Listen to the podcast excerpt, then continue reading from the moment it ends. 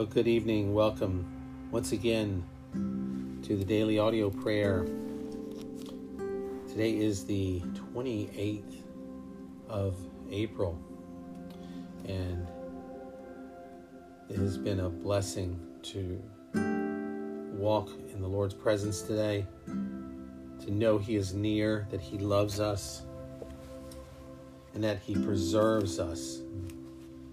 Psalm 31:23 says that the Lord preserves the faithful. So we are to love the Lord, all you his saints. So let's begin as we worship God and talk about his love for us, his great love from Psalm 31 from Samuel Annesley uh, from the Voices from the Past, Volume 2 from Samuel Annesley, Puritan Sermons. So we will pray this together and then we will look at uh, prayers from Martin Luther that I found and, and then end up our time in Psalm 136. So let's begin and let's come that do what we come here for to worship and to pray and bring our petitions and supplications to God and to tell Jesus, tell the Lord that we love Him and we are grateful and that we are committed to loving Him and to knowing Him. We desire to know you, Lord, this, this evening. So, Lord, we love you for the good things that we hope to receive from you. And to love you for the hope of heaven is not a mercenary kind of love. Not only may we love you for this, it is our duty. We must love you. Is it not an infinite kindness for you, Lord, to make us promises? It is such an in, a wonderful blessing and an amazing thing that you promise the God of heaven, the God of the universe, the great God who created us, makes us promises. Your word is filled with these promises, and we are awed by those things that you have desired to bestow upon us. Lord, our love for you will be perfected in heaven, but do we not now love you for our perfect freedom from sin? We do, Lord. You have given us freedom from sin, the perfection of grace, the society of saints and angels. We love you for all of our temporal mercies. And how excellent is your love! How excellent is your goodness! Thus, our souls can rise and say, Lord, though we should never have a smile from you while we are, living, yet we love you. There are few that can rise so high in the case of sore temptations or long desertions, or when you smite us we love you still. And grace works in our soul like medicine to the sick. A mother who gives her child medicine that makes the child sick while it's working. This child, while sick, instead of being angry with the mother for the medicine, goes to the mother and hangs about her, lays its head in her bosom, and loves her, though she gave the medicine. So you deal with us as children, Lord and continue this, Father.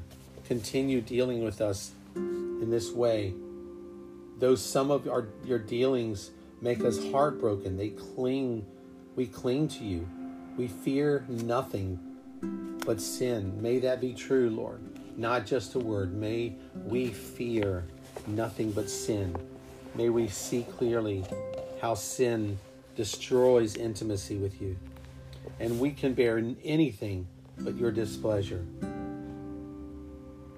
We love you for yourself. It is also true that your love, O God, for us all the while is very great. Though we many times do not perceive it, we desire and we ask that we would perceive it, we would know it, and that we should love you more than you love us. But we never can. That is impossible. O Lord, we beseech you. How much do you love us? It is not weakly or carelessly according to our goodness. That is so far from you, Lord. you love your people incomparably more than, than you are loved by us. Oh, my soul, that we may be wholly filled and possessed with the sweetness of so great a love. So we come to you now, Lord, and we pray, we pray for enlightenment from your word as Martin Luther leads us in these desperate prayers that we would receive enlightenment from your word. Dear Lord Jesus Christ, prepare, strengthen, and establish us thoroughly in your eternal kingdom with all the dimension of your wisdom and knowledge.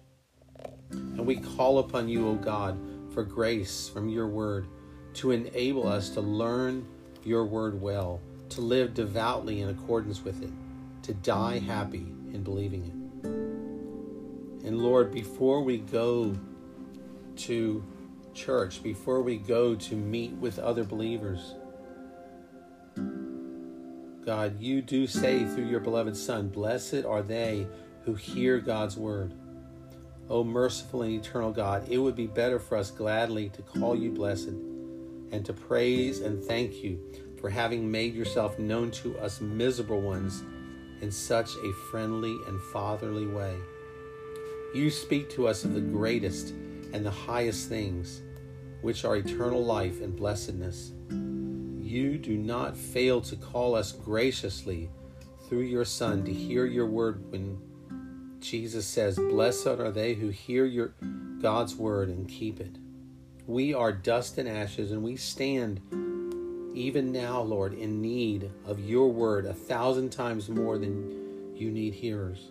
Oh, how inexpressibly wonderful and great are your goodness and patience and how pitiful is the thanklessness and total blindness of those who not only fail to hear your word as we do so often, and we confess that we do, and we pray and ask forgiveness for that as we hear your word, but we despise, we persecute, and blaspheme it many times. For those who do this, Lord, we pray that they would repent. We pray that they would turn their eyes upon Jesus, you would soften their heart. O oh God, the Father of all poor, forlorn souls, grant all of us your grace and enlighten us with your truth. Praise, honor, and thanks be to you throughout eternity. And, O oh God, Father of all mercy, we sincerely thank you at all times that at the cost of your grace, you have brought us to the treasure of your word, in which we have the knowledge of your dear Son. This is a sure pledge to us of the life and salvation that will be ours in heaven and is prepared for all who remain in true faith and fervent love to the end. O merciful Father, we hope and pray that you will preserve us this day Make us perfect with all the elect and will keep us united in the mind of your dear Son, Jesus Christ our Lord.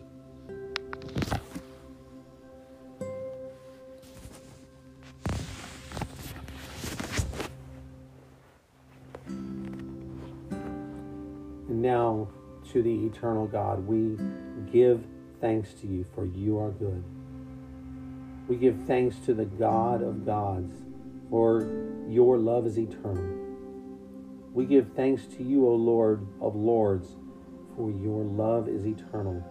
You alone do great wonders, for you made the heavens skillfully. You spread the land on the waters. You made the great lights, the sun to rule by day, the moon and stars to rule by night. You struck the Egyptians, the firstborn of the Egyptians, and you brought Israel out from among them.